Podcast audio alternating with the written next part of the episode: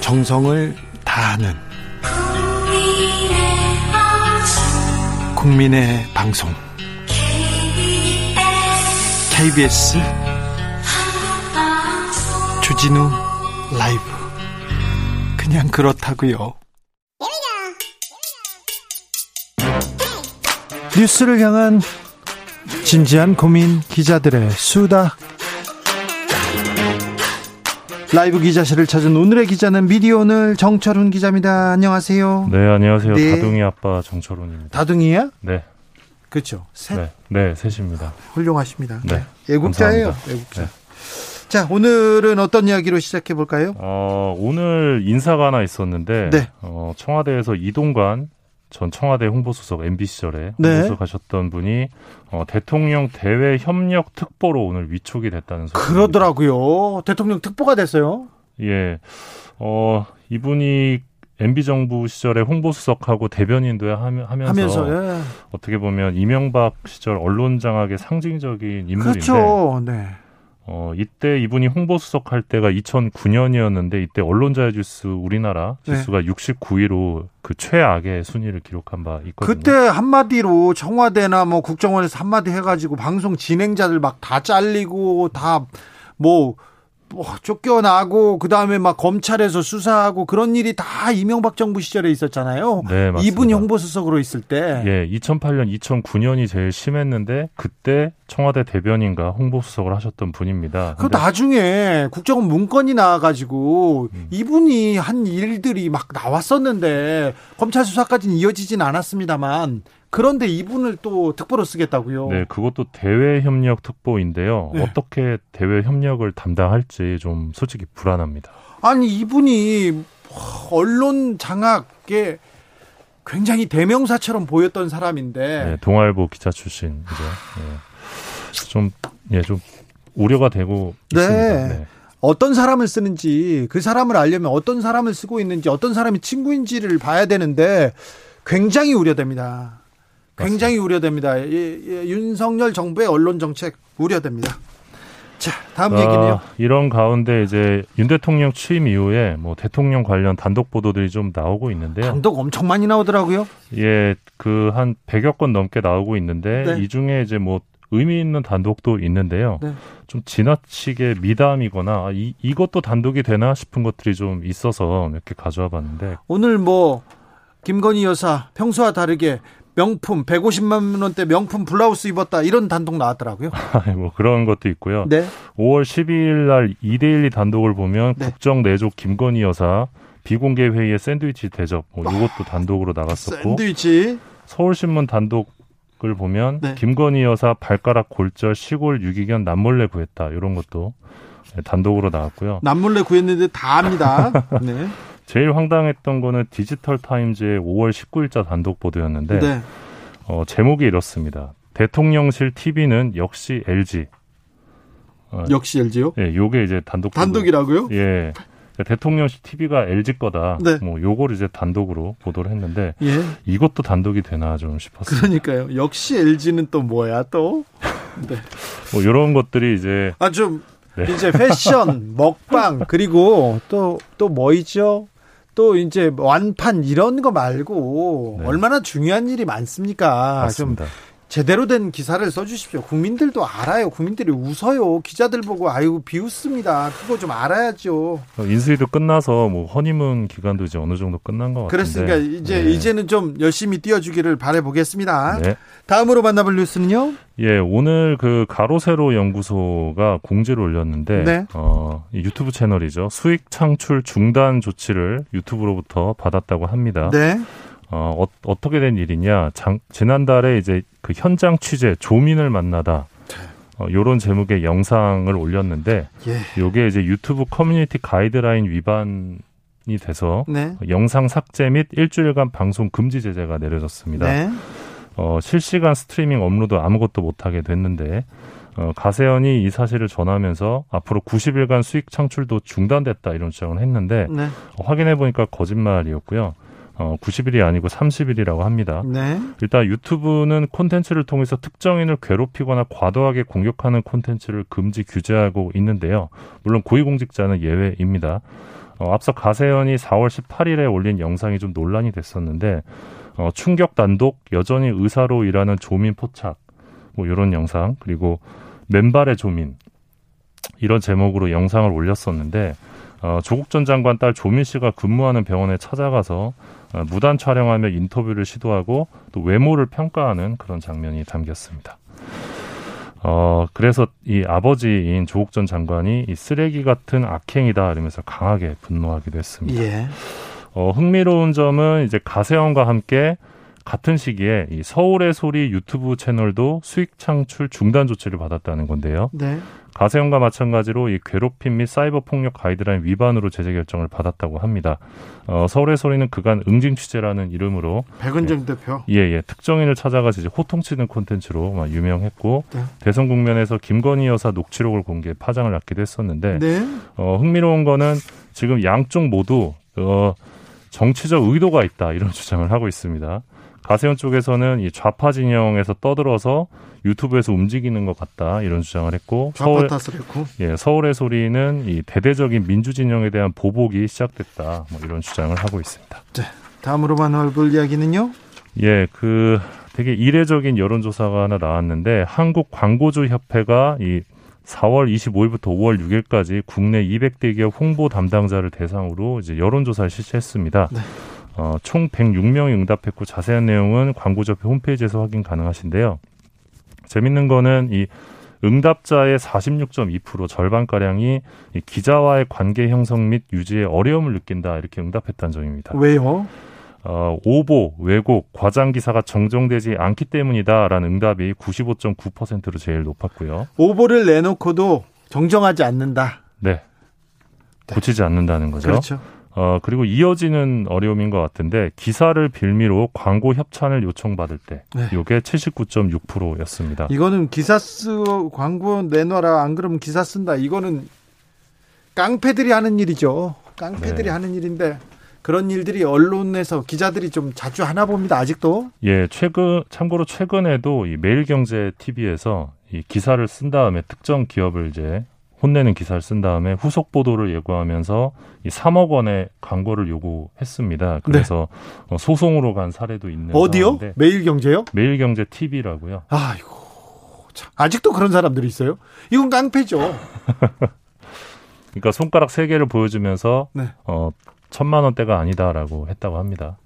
그러면 그러면 사, 3억인 거죠. 예. 아직도 이런 사람들이 예, 있습니다. 뭐 이런 상황들이 이제 홍보 담당자 입장에서는 굉장히 좀 어려운 상황이고요. 어렵죠. 그 다음으로는 뭐 술자리, 골프 등 업무 시간 외에 진행되는 네트워킹. 김영란법이 있는데 아직도 술자리에 아직도 골프 접대 받습니까? 제가 알기로는 이 김영란법을 우회해서 얼마든지 술자리, 골프를 즐기고 있다고 합니다. 기자님들께서. 네. 그래요? 그 사람들 다 신고하세요. 신고하면 됩니다. 신고하세요. 여기로 고발하십시오. 자, 마지막으로 만나볼 이야기는요. 네, 그 이- 이번 주 월요일이죠. 어, 서울중앙지검장으로 송경호 검사가 취임을 했는데요. 송경호 검사가 중앙지검장이 되다니. 네, 강자들이 법 위에 군림하거나 법 뒤에 숨지 못하도록 사명을 다하겠다라고 밝히셨는데 네. 이분이 2011년 이 MBC PD 수첩 제작진에 대한 이 수사 무분별한 수사였고 네, 나중에 이게 다 무죄 받았죠. 예, 다 무죄 받았고 너무 무리했고요. 말도 안 되는 수사였어요. 그 정- 이명박 정부 초기에 맞습니다. 있었던 일입니다. 예, 그래서 법무부 검찰 과거사위에서 정치적 중립 의무를 위마, 위반한 검찰의 수사권 남용으로 결론했던 이 사건의 대표적인 사건입니다. 이 사건의 주임 검사가 바로 송경호 검사였습니다. 어떤 검사는 이거는 처벌할 수 없고 이거는 조사할 수 없다고 못 하겠다고 사표를 낸 사- 검사도 있었어요. 네, 임수빈 부장검사가 이렇게 사표를 그런데 냈었는데, 이분은 내가 한다 이렇게 아주 이렇게 열심히 했던 사람이 아닙니까? 예, 그래서 무죄가 돼도 상관없어요. 정권을 위해서 무죄가 돼도 상관없습니다. 막 괴롭히고 무죄가 되고 그 사람은 승진합니다. 예, 그래서 2011년 9월 2일에 피디수첩이 대법원에서 최종 무죄 확정 판결을 받았을 때 이 조능희 PD가 기자들을 향해서 제가 그때 현장에 있었거든요. 네. 전현준, 박길배, 김경수, 송경호 검사 이들의 이름이 영원히 기억돼야 한다. 이들은 반드시 응징돼야 한다 이렇게 말을 했었고 네. 정치 검사다 이렇게 했죠. 예, 송일준 PD 옆에 있던 PD수첩 진행자셨는데 정치 검찰이 언론 자유를 바닥에 내동댕이 쳤다 이렇게 비판했었고요. 네. 당시 한국 PD 연합회는 검찰을 향해서 엉터리 수사를 해놓고 좌천은커녕 대부분 영전했다 이렇게 개탄을 했는데 이분이 가장 중요한 자리라는 검찰에서 가장 요직이라는 서울중앙지검장으로 갔어요. 이걸 어떻게 봐야 되는 건지. 어. 왜 이 얘기는 안 하고 검찰 인사들 조금 너무 엉터리 많은데 이 부분에 대해서 왜 정치권은 얘기 안 하고 있는지 저는 속상합니다. 예, 2012년 참여연대가 발표한 이명박 정부 5년 검찰권 남용 검사 47명 중 한 명에 속하기도 했는데요. 네. 송경호 검사가. 근데 이번에 네, 중앙지검장으로 예, 하셨네요. 대표적인 정치 검사라고 불렸습니다. 송경호 검사는 이명박 정부 때, 박근혜 정부 때. 그런데 윤석열 정부에서 이, 문, 이때 문재인 정부 때도 좀 잘 나갔어요. 이때 그 PD 수첩 수사할 때 그 네. 김보슬 PD가 결혼식 4일 전에 그 예비 시어머니 집 앞에서 체포되기도 했었거든요. 긴급 체포됐어 다 네. 긴급 체포됐는데 체- 긴급 체포 이유도 별로 없어요. 그냥 일단 잡아가고 뉴스에 나오고 예, 테이블. 작가 작가랑 PD 개인 이메일이 언론에 유출되고 피의 사실 공표가 막 이루어지면서 그냥 난리도 아니었는데요. 그때 방송 장악 시도를 벌일 때 사령탑 중에 한 명이 이동관 특보입니다. 맞습니다. 윤석열 정부의 특보가 됐습니다. 네. 이분이 또 돌아왔습니다. 화려하게 귀환하셨죠. 아이쿠야. 네. 속보 말씀드립니다. 지방선거 첫날 사전투표 10.18%로 마감됐습니다. 이제 오늘 투표는 마감됐습니다. 기자들의 수다 미디어 오늘 정철훈 기자와 함께했습니다. 감사합니다. 고맙습니다. 교통정보센터 다녀올게요. 오수미 씨.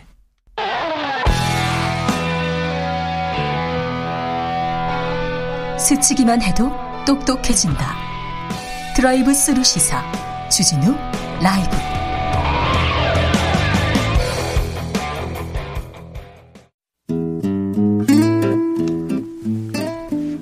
현실의 불이 꺼지고 영화의 막이 오릅니다. 영화보다 더 영화 같은 현실 시작합니다. 라이너의 시사회. 영화 전문 유튜버 라이너 어서 오세요. 네, 안녕하세요. 잘 지내시죠? 네, 네, 잘 지내고 있습니다. 어떤 영화 잘 보셨습니까? 아. 깐 깐의 간. 네, 까네간 영화는 아직 그 국내에 개봉도 안 했고, 네. 그리고 아직 시사회도 나오기 전이어서, 아, 알겠습니다. 네, 네. 다음 주에 아마 시사를 제가 보고 올 것 같습니다. 알겠습니다. 오늘은 어떤 이야기 해볼까요? 아, 오늘은요, 그, 이제 윤석열 정부가 출범한 지 3주가 지났고요. 네. 이제 한 달을 바라보고 있는데요. 항상 뭐 내가 구성되거나 이럴 때 보면은 여느 정부나 마찬가지로 다들 걱정도 하고 우려도 하고 기대도 섞여 있는 그런 모습인 것 같습니다. 네. 특히 이제 6월 1일에 지방선거도 있어서 더 조심스러워 하는 것 같은데요. 근데 요거 보고 있으면서 지난 한미 전- 정상회담 때 그 어, 어떤 워싱턴 포스트 기자죠. 네. 그 기자의 질문이 생각이 났습니다. 바로 윤석열 정부의 내각에 여성 장관의 숫자가 너무 적지 않냐. 네. 지나치게 고위직 여성이 적다, 선진국 치고는 적다, 이런 질문이었는데요. 그때 윤석열 대통령이 어, 장관 후보 자격을 갖춘 여성들이 거의 없었다, 보다 네. 신경 쓰겠다, 이런 취지의 말을 했었습니다. 그리고서 이제 이번에 그 사회부총리 겸 교육부 장관의 장관 두 네, 명을 여성으로 이렇게 그렇습니다. 지명을 세웠죠. 했죠. 네. 그래서 그 전까지 서호남이라고 예, 비판을 받았었던 윤석열 정부도 좀 변화가 보이는 것 같은데요. 네. 이런 어떤 여성들의 유리천장, 네. 이 유리천장과 관련된 영화를 소개하지 않을 수가 없습니다. 바로 히든 피겨스라는 영화입니다. 히든 피겨스. 아, 네. 좋은 네. 영화죠. 네, 사실 여성의 어떤 유리천장이나 네. 혹은 뭐 금녀의 구역에 대해서 네. 다룬 영화들은 되게 많습니다. 네. 최근 영화 중에는 라라걸이라는 라라 거리요? 라라 랜드는 봤는데 라라 거리요? 네, 라라걸은 이제 그 경마 대회에 네. 참여하는 소녀의 이야기인데요. 이 실화였고요. 네. 네, 한국 영화 중에 야구 소녀라고 있습니다. 야구 소녀. 예, 이 야구 소녀는 이제 여성 야구 선수인데 네. 이제 프로 야구 선수가 되려는 꿈을 가지고 있는 그런 이야기인데요. 네. 언젠가는 야구 소녀도 소개할 날이 왔으면 좋겠습니다. 네. 히든 피겨스는 그런 영화들 중에서도 단연 세련되고 높은 완성도를 갖춘 작품인데요. 히든 피겨스는 나사에서 활약했던 흑인 여성들의 이야기를 다루고 있습니다. 그래서 이들이 활약한 시기가 1950년대 네. 그리고 60년대 초반에 이르는 그때는 뭐 인종차별도 네. 심했고요. 여성차별도 심했죠. 네, 바로 그런 식입니다. 그래서 인종이라는 벽, 여성에 대한 차별의 시선이 그들을 내리눌렀지만 그럼에도 불구하고 뛰어난 그런 어, 혐오와 차별에 굴하지 않고 아주 멋진 업적을 남긴 실화를 다루고 있습니다. 영화 속으로 들어가 보겠습니다. 네, 영화 이야기는요. 우선 이 나사 여기 랭글리 항공연구소가 나오는데요. 네. 여기가 나사의 전신이고요. 네. 여기 세계 최고의 과학자들이 모여 있는 곳이죠. 네. 그래서 처음에 이제 첫 이야기는 한 천재 흑인 소녀의 이야기로 시작해요. 네. 그래서 수학을 너무 잘해서 예. 이- 이제 칠판 빽빽해 이렇게 수학을 잘하죠. 네, 수학을 굉장히 잘하는 그걸로 시작을 하고 그 다음에 이제 차를 타고 이 출근을 하다가 차가 고장 나서 여자 셋이 이렇게 얘기를 하고 백인 경찰을 만나고 이런 내용으로 이제 시작을 합니다. 가벼운 시작인데요. 여기 이제 주인공은 세 사람 예, 흑인 여성들인데 어, 도로시, 캐서린, 메리 이렇게 세 명입니다. 셋 다 아주 뛰어난 성적과 재능을 갖고 있지만 흑인이라는 이유 때문에 어, 굉장히 차별받았던 사람이고 뭐 천재적인 인물들입니다. 네. 근데 이제 이, 이 시대적 배경이 50년대이기 때문에 이때는 이제 당시 소련이죠. 예, 소련과의 어떤 그 경쟁이 아주 심각했던 시기였습니다. 항 우주 경쟁이 있었는데요. 네. 그 우주 경쟁에서 누가 먼저 최초의 우주인을 만들어내느냐, 누가 더 먼저 어, 달에 가느냐. 달에 가느냐, 예. 지구 궤도를 어떻게 우리가 제압을 하느냐 이런 걸로 이제 싸우고 있었는데 굉장히 경쟁적이었죠. 네. 그 경쟁 속에서 여기서 이제 그이 흑인 여성들의 역할은 거의 컴퓨터 같은 네. 이 전산실에서 계산만 하는 계산 기계들이었습니다. 사람이지만 일종의 기계인 거죠. 네. 컴퓨터네. 네, 그냥 컴퓨터인 거죠. 네. 이 계산을 이제 전산실로 보내면은 전산실에서 계산하고 검토하고 이제 돌려보내는 그런 일이었습니다. 어, 그래서 나사에서도 그런 어떤 컴퓨터가 없었던 상황이었는데요. 여기에서 이제 이들이 어, 두각을 드러내게 되는 거죠. 네. 그래서 이 영화의 갈등은 가장 중요한 갈등은 이제 캐서린 고블이라는 어, 인물에게서 시작되게 되는데 이 우주로 나아가기 위해서는 어떤 뭐 저도 수학에 대해서 그렇게 깊게 알지 못하기 때문에 네. 어떤 무슨 해석할 수 있는 네, 그런 뭘 능력이 풀어야 필요했던 돼요. 것 같아요. 네. 그래서 그러한 공부를 한 사람이 있냐 이 네. 나사 안에 네. 그런 어떤 수학의 어떤 특정 분과를 공부한 사람이 없었는데 전산실에 있는 그 흑인 여성이 이걸 공부를 했었던 거죠. 예. 그래서 이 남자들만 있는 연구실로 오게 되는 네. 겁니다. 화장실도 없어요. 네, 여기서부터 문제가 생기는데요. 네. 화장실이 없고요. 네. 어, 화장- 여자 화장실은 있긴 있는데 흑인 여자 화장실은 없습니다. 아이고. 네, 그때는 이제 인종차별이 심할 때라서 이거 네. 흑인들에게는 화장실도 따로 써야 되고요. 네. 그리고 이제 흑인들이 만진 거는 이제 좀 불결하다라고 생각하는 네. 그런 게 있습니다. 그러니까 과제를 주면은 이제 일을 해야 되니까 일하다 보면은 커피가 필요하고요. 커피를 마시려고 아무 생각 없이 캐서린은 커피 포트에 컵을 대고 커피를 따라 마셨는데 네. 그거를 순간 그 백인 남자들이 다 쳐다보는 장면이 되게 인상적입니다. 네. 그리고서는 흑인 전용 커피 포트 작은 걸 하나 옆에 갖다 두죠. 네. 그게 이들이 숨 쉬듯이 하는 차별의 정체거든요. 네.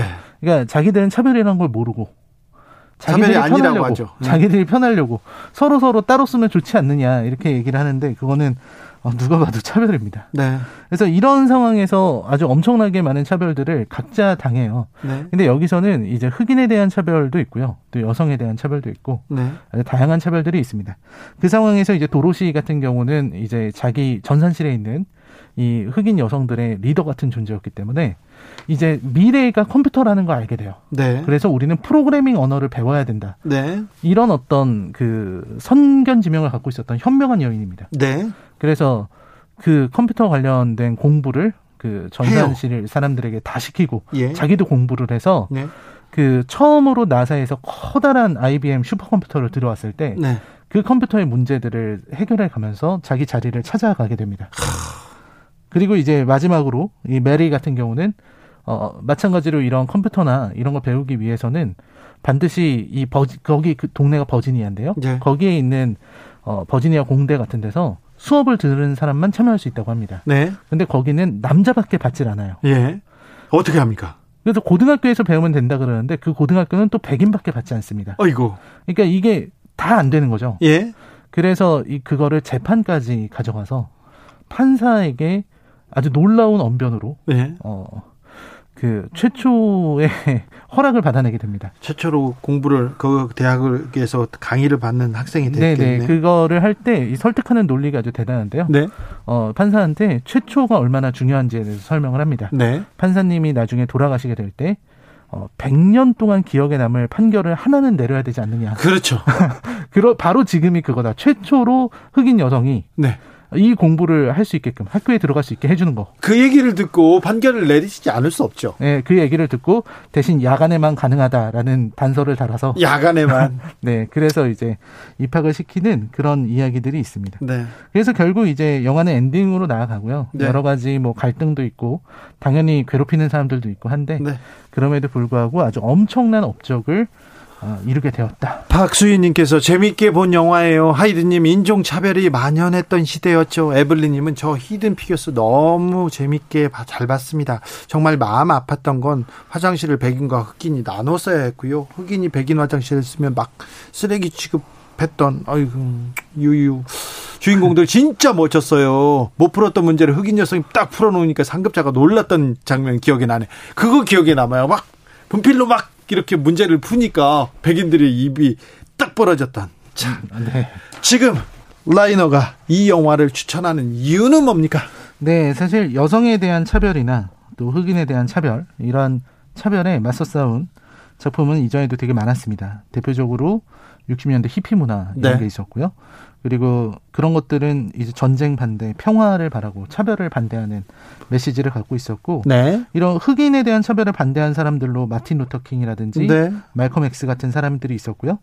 최근에 나왔던 리스펙트 같은 영화를 보면은 어떤 영화입니까? 요거는 이제 그 아레사 프링클린이라고 아, 이거. 예, 흑인 소울 영화 영화 소울 여왕. 음악의 예. 여왕이라고 불리는 사람의 이야기인데 흑인 여성이 어째서 인종의 문제에서 자유로울 수 없는가 이런 것들을 보여주기도 했고요. 네. 세상을 바꾼 변호인에서는 루스베이더 긴즈버그라고 아주 유명한 네. 대법관이죠. 네.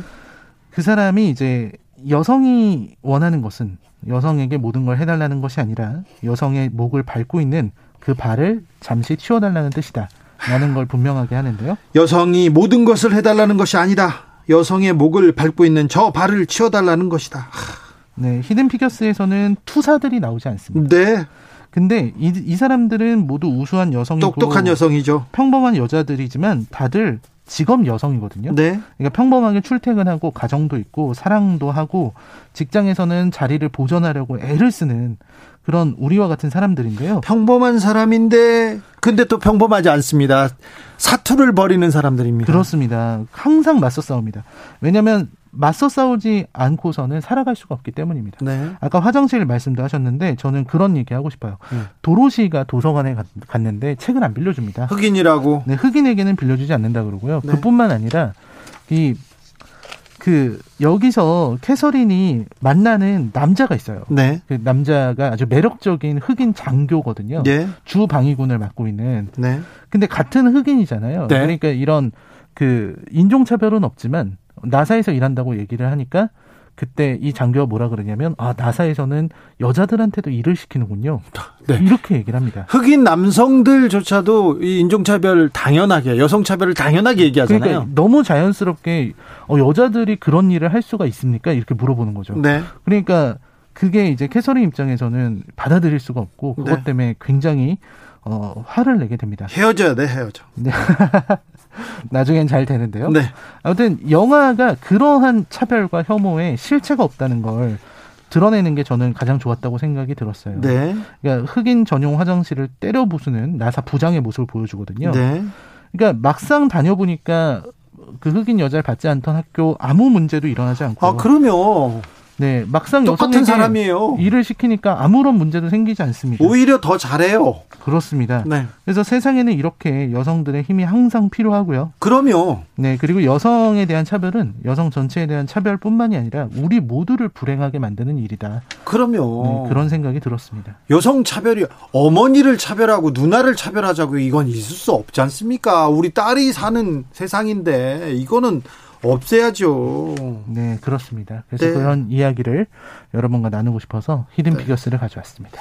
귀여운 여인님께서 히든 피겨스 봐야지. 아, 네. 꼭 보십시오. 볼만한 영화입니다. 에소타임님, 차별 없는 세상 기원합니다. 아, 기도합니다. 차별금지법도 좀 통과되기를 기도해 보겠습니다. 윤소정님, 통쾌, 상쾌, 육쾌. 그리고 우리 정치도 좀 그랬으면 좋겠어요. 이 영화처럼 말입니다. 이렇게 얘기하셨습니다. 아, 영화 잘 봤습니다. 네, 감사합니다. 시사회 오늘의 작품은 히든 피겨스였습니다. 라이너, 감사합니다. 반갑습니다. 네.